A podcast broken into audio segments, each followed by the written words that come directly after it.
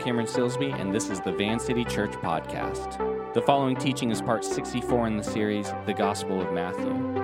The complicated reality of power, influence, and prestige is a daily conversation from church scandals to behind the scenes in Hollywood to the political arena. Jesus was familiar with that complicated reality, addressing it directly as his inner circle of disciples competed against one another for the top spots in his kingdom.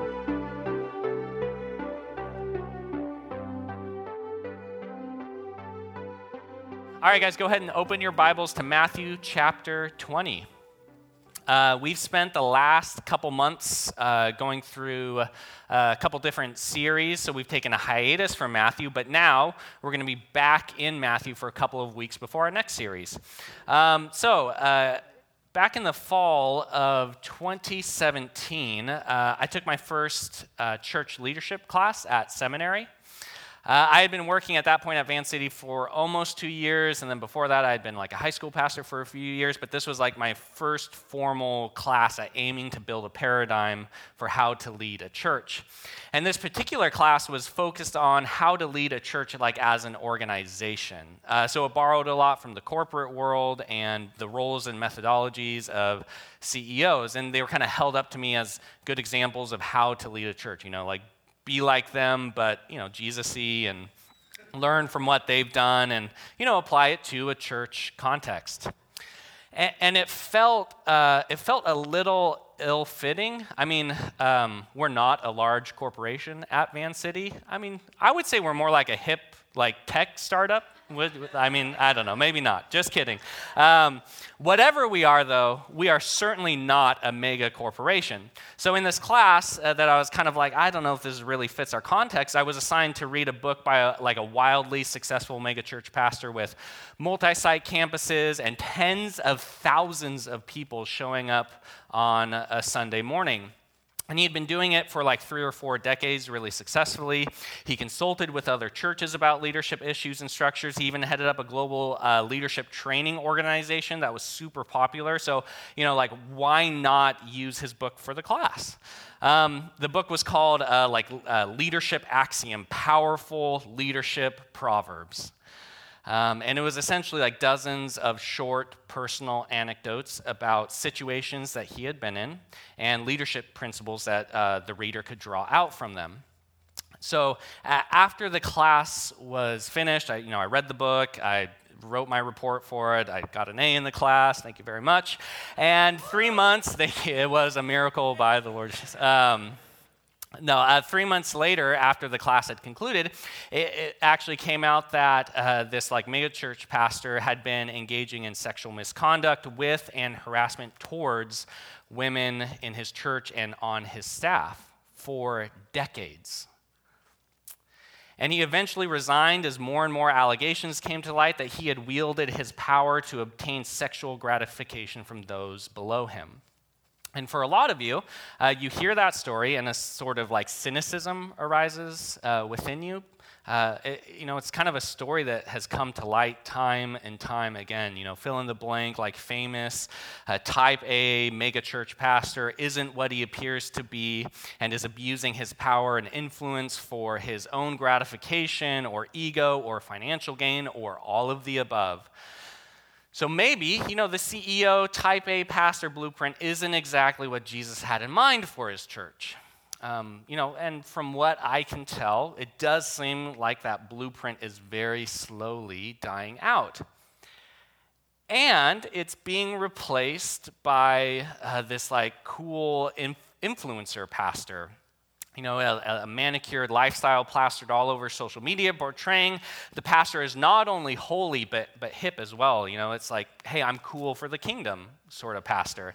Um, and, and, and, really, like, it's like, wow, those are my options. Um, really, though, uh, this sort of confusion about like uh, uh, about and abuse of power and influence and prestige within the church isn't new um, it's a common thread for 2,000 years of church history. Read a couple of letters to churches in the New Testament written just a couple of decades after Jesus' death. It's an issue even then. It's an issue for church leaders, and it's an issue for those not leading a church. At its core, this is a human problem. one that you can trace back to Genesis 3 and Adam and Eve's rebellion in the garden. And it's even an issue that, that bubbles up to the surface with Jesus' inner circle, the first 12 disciples. And Jesus, like he tends to do, stirs controversy as he addresses what power, influence, and prestige looks like in his kingdom. So, uh, with all of that in mind, let's look down, let's dive into the scriptures. Look down with me at verse 1 of Matthew chapter 20, and let's start reading together. Matthew chapter 20, starting in verse 1. You guys ready? Yeah, okay. Four, and stop right there. So, uh, okay, so we need to remember what's just happened in the story in order to, you like that? Somebody caught that late a little bit? Yeah. Um, we need to stop right here uh, to kind of figure out what's going on and what's just happened in the story in order to be- better understand what's about to happen. Again, it's been a couple months since we've been in Matthew. So, the last time that we were in Matthew, a rich young ruler approached Jesus asking about how to enter the kingdom of heaven. That exchange, like, ended when Jesus told the man to sell all all he had and, and to follow him. And the young man was unwilling to do so. So here's what's really, uh, what really concerns us tonight, though. Uh, Jesus went on to say in chapter 19, verse 23, so just look up a little bit to chapter 19, verse 23. Jesus said, Truly I tell you, speaking to his disciples, it is hard for someone who is rich to enter the kingdom of heaven. Again, I tell you, it's easier for a camel to go through the eye of a needle than for someone who is rich to enter the kingdom of God. When the disciples heard this, they were greatly astonished and asked, Who then can be saved? Jesus looked at them and said, With man this is impossible, but with God all things are possible. And Peter enters stage right. Peter answered him, We've left everything to follow you. What then will there be for us? So, Peter asks this question that seems uh, pretty self serving on, on the surface. Well, I mean, that rich young ruler didn't give up his stuff, but we have. What about us? What are we going to get out of all of this? And Jesus answers this loaded question with some encouraging stuff. Uh, they will receive much more than they give up, and, and, close to, and the close disciples who are following uh, Jesus will have significant roles in the kingdom of God, and that's great. And then Jesus ends all of that with this saying But many who are first will be last, and many who are last will be first. And this could initially be received as good news for the disciples following Jesus. They are not the cream of the crop. Quite the opposite, actually. Uh, they, uh, who are not highly regarded in their communities or society, yet are now moved to the front of the line in the kingdom of God. But Jesus' intent is for this pithy little saying to be a double edged sword for the disciples. How so? Well, let's uh, read tonight's text, and we'll see. Look down with me again at verse 1 of chapter 20. For the kingdom of heaven is like a landowner who went out early in the morning to hire workers for his vineyard. He agreed to pay them a denarius for the day and sent them into his vineyard. So Jesus tells a parable. And remember from way back in chapter 13 uh, what a parable is. Uh, I love this definition from scholar Stanley Hauerwas. He defines a parable as an extended metaphors or comparisons designed to draw the hearer into a new awareness of reality as revealed by Jesus. Yet their artful nature adds a special twist of paradox and unexpected challenge. We'll see the special twist uh, of the paradox and the unexpected challenge for our parable tonight in just a moment. But let me explain uh, a bit of the parable that would have been obvious to the disciples as they listened to Jesus tell it. So, what Jesus initially describes in, in this parable is actually a really common situation. Day laborers were not employees, but hired daily as the work required. And so the landowner goes into town and hires the workers he needs for the day. The payment of a denarius was uh, the standard daily wage for a day laborer. So the two parties, uh, the landowner and the workers, uh, agree to the payment of a, of a denarius. They think it's fair, and so they all head off to start the workday. So far, so good. Nothing out of the ordinary here. But we all know Jesus, so let's keep reading in verse 3. About nine in the morning, he went out and saw others standing in the marketplace doing nothing. He told them, You also go and work in my vineyard, and I will pay you whatever is right. So they went. And right here, the disciples listening to Jesus would have begun to sense something a little bit strange in the story. So the landowner goes back into the town three hours into the workday and hires more workers. Uh, generally speaking, you want to hire enough workers the first time around. Well, I mean, maybe the landowner miscalculated the number of workers he actually needed, so let's keep reading. He went out again about noon and about three in the afternoon and did the same thing. About five in the afternoon, that is like one hour before the workday is over, he went out and found still others standing around. He asked them, Why have you been standing around here all day long doing nothing? Because no one has hired us, they answered. He said to them, You also go and work in my vineyard. So it, the story gets a bit more strange. So, as far as we can tell, this would have appeared to have been an absurdly foolish and uncalculating landowner, at least on the surface to the disciples. But kind of a layer beneath the surface, though, you can see compassion. Day laborers had no job guarantees or job security. You could be hired one day and not hired the next. And if you did not work that day, there's a great chance your family would not eat. So we can see compassion and generosity bubbling up from the landowner. Economically, this makes no sense, but it certainly reveals to us something about the landowner. So let's keep reading. Verse 8 when evening came, the owner of the vineyard said to his foreman, Call the workers and pay them their wages, beginning with the last ones hired and going on to the first. The workers who were hired about five in the afternoon came and each received a denarius. So when those who came who were hired first, they expected to receive more, but each one of them also received a denarius. When they received it, they began to grumble against the landowner. Those who were hired last worked only one hour, they said, and you have made them equal to us who have borne the burden of the work and the heat of the day. So here's the special twist to the parable. Imagine these workers all lining up to receive their pay. Some have been there 12 hours, all the way to those that just showed up an hour ago. And the ones who have worked an hour receive a full day's wage. An extre- that, that's an extremely uh, generous gesture from the landowner. And, and for the dudes who work 12 hours, they're probably thinking, oh my gosh, the hourly rate is going to be a denarius an hour. We are going to get 12 days' wages out of this. This is amazing. But in the end, they only receive a denarius as well.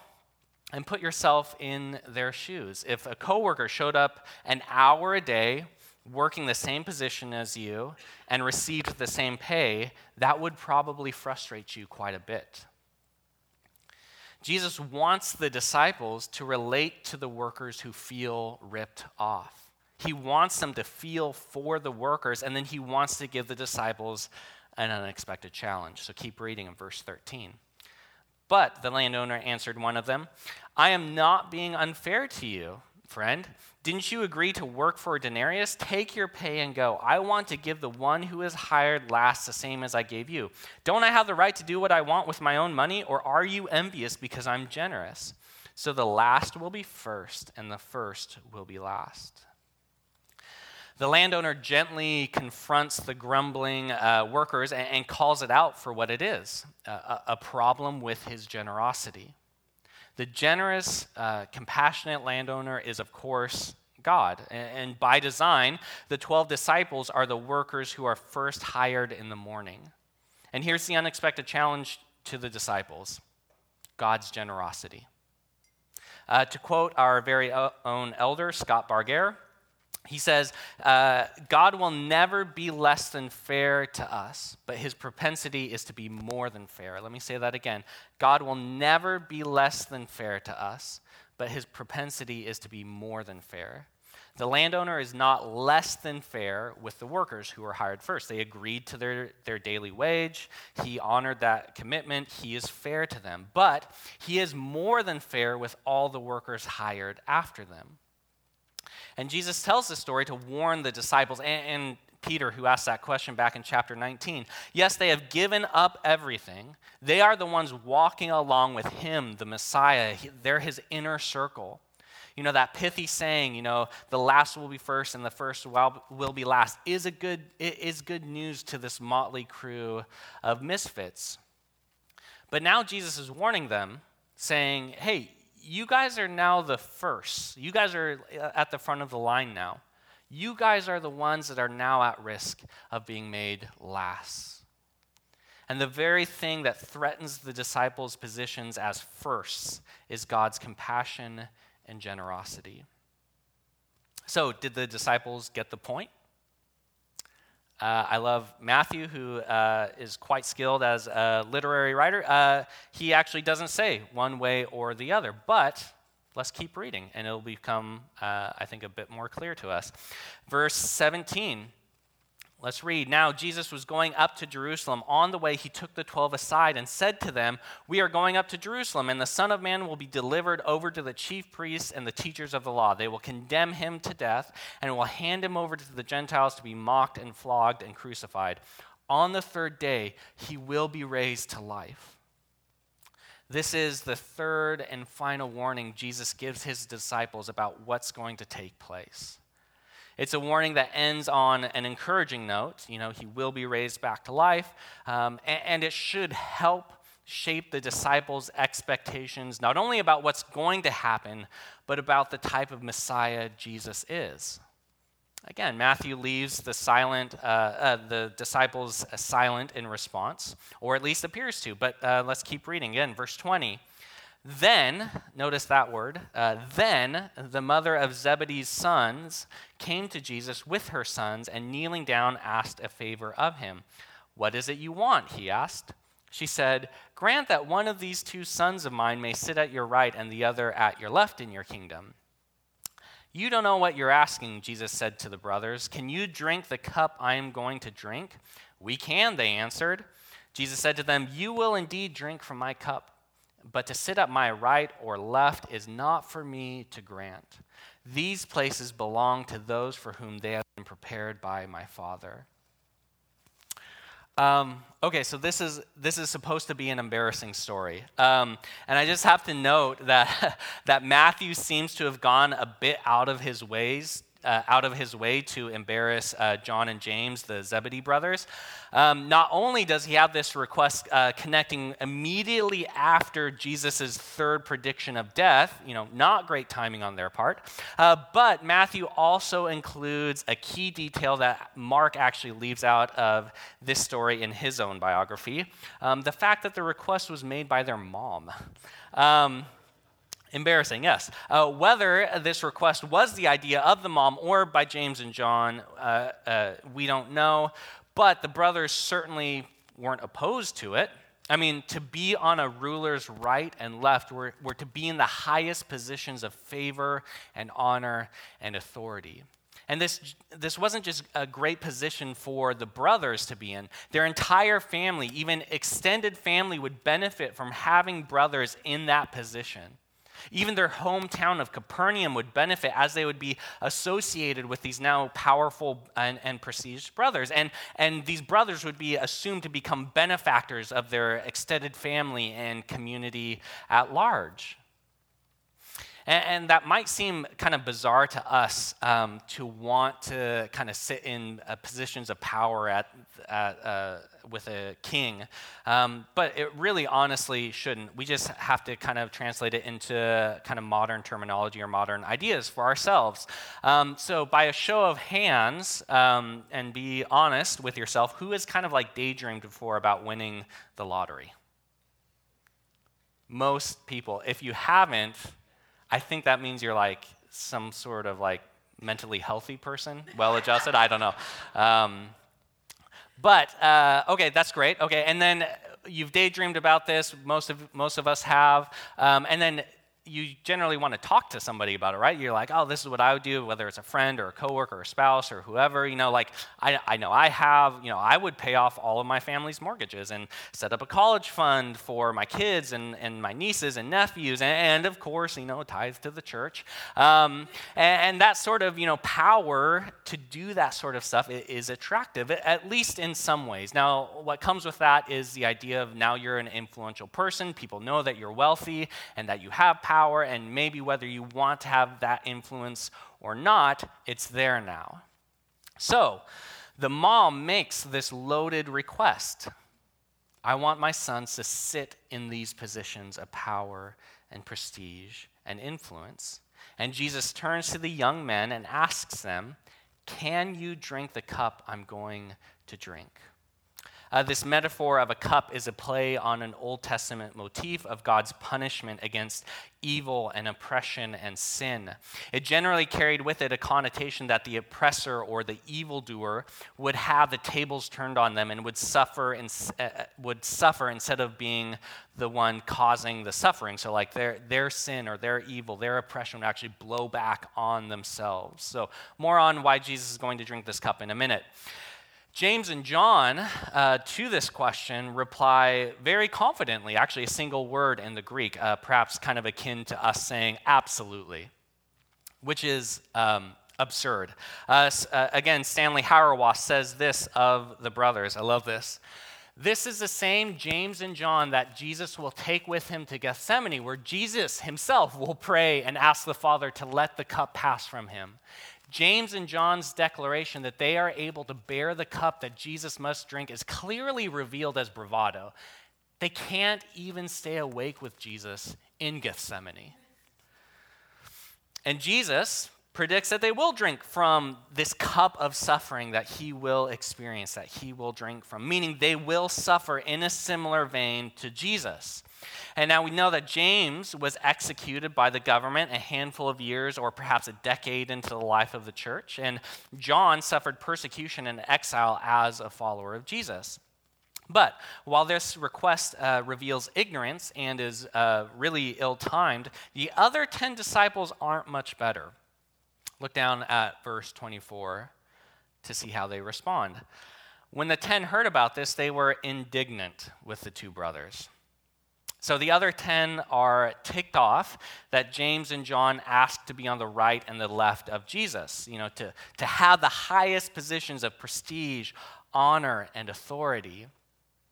Uh, New Testament scholar N.T. Wright says this about the disciples' response.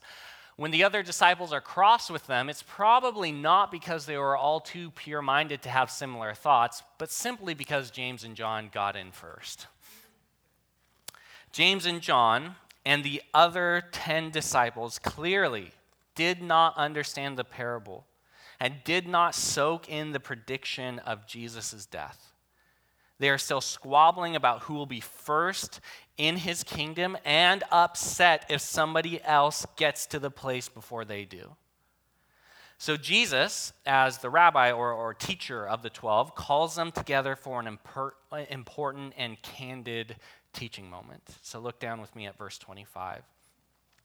Jesus called them together and said, You know that the rulers of the Gentiles lord it over them, and their high officials exercise authority over them. Not so with you. Instead, whoever wants to become great among you must be your servant, and whoever wants to be first must be your slave. Just as the Son of Man did not come to be served, but to serve and to give his life as a ransom for many. Jesus doesn't take them to task. In fact, he recognizes their behavior as very much human. Just look at the political authorities of the world. They exercise authority and power over others. Not so with you. Or another way you could translate that to hear the emphasis in the words could be it must not be this way among you. Power, influence, prestige can't operate in the same way it does everywhere, everywhere else in humanity. Jesus' ethic for all of this is instead to flip it on its head. Instead of yearning for power and influence over other people, a follower of Jesus finds their power in the paradoxical position of serving or being below others. So please don't miss this. Jesus is 100% redefining what greatness, power, and prestige is in his kingdom. And it's based on his own methodology. The king of the universe came to serve and to be the payment that would set us free from the power of sin and death. He isn't stuffed away in a palace somewhere with his entourage at his beck and call to meet his every need. Instead, he emptied himself of his power as God. He fully took our nature as humans. He walked in the dust of Palestine. He listened to the insults against him by the religious leaders. He has been followed by crowds always wanting something from him teaching or healing or even food. He gets tired and exhausted. He gets hot and he gets sweaty in the heat. He grieves. He weeps. He gets frustrated and he dies. Jesus does not live a glamorous life and, and doesn't strive to. For us tonight uh, at Van City, the challenge uh, by Jesus has been spoken over us. Will we allow him to actually redefine what we consider power and influence and prestige? You know, to, to be the, the first. It's easy to nod along with Jesus to hear his words, you know, the, the last will be first and the first will be last, and assume it's good news for me and for you. And in some ways, uh, it is for, for all of us. You know, once we were far from God, even enemies of God, the scriptures say, but now we are adopted into his family. We are loved sons and daughters from first to last. But I think we often assume ourselves uh, to be last uh, when we hear Jesus' pithy little saying. And it reminds me of this well documented, bizarre phenomenon um, where rich people don't think that they're rich. Um, there's been tons of surveys on this, and one just done a few months ago um, found that out of 700 people uh, surveyed who are millionaires, only 13% considered themselves wealthy. 60% considered themselves upper middle class, and 25% considered themselves just straight up middle class. Uh, yeah, r- r- it, it, it's ridiculous. So clearly, somebody making like 20 to 30 times more than us, or at least most of us, um, should be considered wealthy. You know, I, am probably, I would guess I'm probably lower middle class. Or maybe I'm like upper, lower middle class. I'm not sure how many times you can like add on to that, but I'm somewhere in there. But then consider this if you make uh, over $32,400 a year, you are among the top 1% of wage earners in the world. In that context, a ton of us who consider ourselves last are now the first. And I think that that sort of mentality often shapes the way we hear Jesus' words. We assume that we're the last until we get kind of a broader context, and then we're like, oh, actually, maybe, maybe this informs us a little bit better. So then it begs the question who is a first or a last, according to Jesus? Are you? Which one are you? That seems to be kind of the questions that the church has had difficulty answering at times. You know, uh, according to my leadership class at seminary, it seems like, you know, the type A CEO megachurch pastor is towards the front of the line, you know, among the first. Um, or maybe it's the social media influencer, you know, the cool for the sake of the kingdom pastor in the front of the line. They, they seem to have power and influence and prestige. For you, I mean, that's obviously pretty specific to my context. Uh, most of you don't work for a church. Uh, but maybe for you, it looks like having a really, really interesting career that people find fascinating. Or maybe it's just having a lot of money. So, you know, whatever gets you that, that's what you're going to go for. Or maybe it, it's a version of the hip social media influencer who has a really good follower to following ratio, because we all know likes are going by the wayside. You know, it's all about the follower to following ratio. Have you guys heard about that? That's uh, for another week. Um, for you as a follower of Jesus, what ideal of power, influence, and prestige do you gravitate towards? And perhaps you're thinking, I don't care about any of that. Honestly, I just want to live my quiet life. I'm not trying to rule over anyone or anything like that. That's probably true to a certain extent. I don't think there's anybody here trying to become like the dictator of the world. And if there is, remember me in your kingdom. Um, uh, but uh, this paradigm isn't just about being rich or, or famous. Um, you know, a husband may argue and uh, maneuver and manipulate in order to have power over his wife. Uh, someone uh, may act generously towards their friends, but really only so that they can have greater influence and control over those friendships. It could show up in the workaholic who is chasing career accomplishment after career accomplishment. This is a human problem. For myself, as I mentioned, I go to seminary, and uh, honestly, the idea of like uh, considering myself as being educated and you know having that piece of paper that they give you at the end of school but only after they force you to pay tens of thousands, t- tens of thousands of dollars. Oh, that's, it hurts. Um, but that's kind of not the money part, but, but the piece of paper, you know, the being educated. That's what, I, that's what I tend to gravitate towards. There's something in me that is drawn to the idea of considering myself educated and having that piece of paper on my wall that proves it.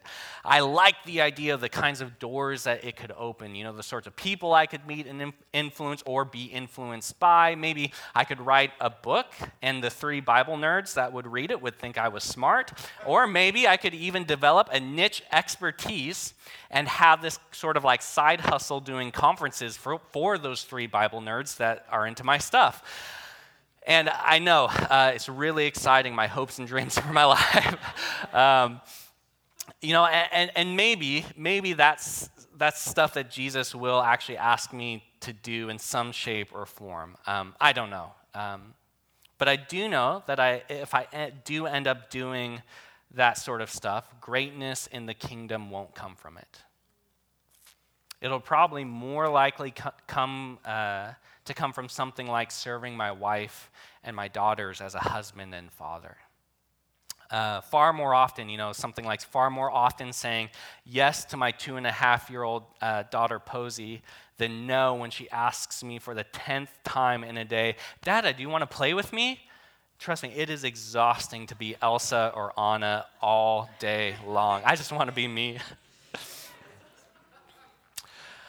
Or it could look like really listening to my wife and being attentive and interested enough to ask her good, probing questions. No piece of paper on my wall for any of that stuff, no books written or conferences, no grand position of power or influence or prestige. Jesus said, To be great, you have to be a servant, to be first, a slave.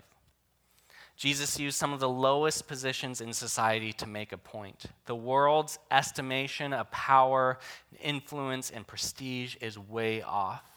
In fact, it's the opposite of how it's supposed to be. Elevate others while you lower yourself. Serve others ahead of your own self interests and ambitions. Don't strive for power over others. Strive instead to have the same position of power Jesus had power from serving people. Sounds great, right? Maybe some of you are like, yes, some of you are like, absolutely not. That's okay. Jesus is working on all of us. If you're a note taker, uh, here's some practical steps you could do in order to help take Jesus' uh, redefinition of power and influence and prestige seriously. First, ask yourself how you define those currently maybe it's a bit ambiguous, and that's okay. Just kind of jot down some uh, ideals that you gravitate towards, or even people who seem to encapsulate your ideal of power and influence and prestige. And, and then the second thing would be uh, to think through whether your ideals line up with this idea of lowering yourself and serving. Maybe it doesn't at all, honestly. Or maybe it's a mixed bag. And then finally, last thing is just uh, the stuff that doesn't line up. Invite the Spirit of Jesus to speak over you about it and allow Him to remove those ideals and replace them with His own. It's, it's pretty simple and straightforward. And, and just a heads up um, your ideals won't probably be transformed in one sitting. Um, but uh, uh, really, over time, as you continue to take seriously Jesus' redefinition, you'll have to re examine yourself as seasons of life change. I, I think going from uh, one kid to two kids has, has done that for me. I feel like um, it's kind of shaken me to my core of like, oh man, how do I invest myself into now another human being when it feels like life is already so busy? How do I uh, carve out of my own time that I had like gotten into a good rhythm and routine of having? How do I now sacrifice that in order to invest in my daughters and my wife even more? It's just something that you have to keep revisiting as seasons of life change. And just a remind, uh, just a, uh, remember this um, as you're working through this, as you're uh, confronting maybe things that just aren't in line with Jesus' ideals for power and prestige and influence. God is always fair to us. He's never less than fair. And his propensity is to be more than fair. He's generous and compassionate, loving and self sacrificial. We can entrust our lives to him. Let's pray.